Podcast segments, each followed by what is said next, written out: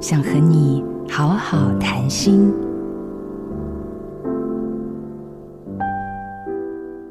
我现在六十二岁嘛，我自己签不急救意愿书是我四十八岁的时候。我想我签完以后，我就拿给我太太说：“哎，你你要不要当我的见证人呢？”我太太说：“那你身体这么好，你签这干什么？”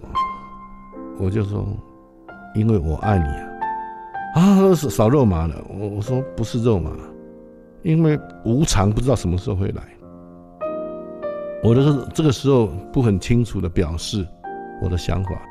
哪一天我中风了，出车祸了，变成植物人了，会变成大家的累赘了。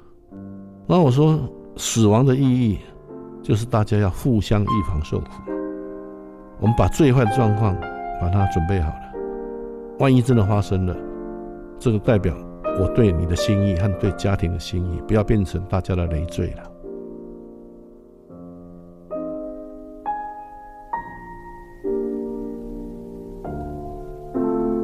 面对生死议题，思考生命意义。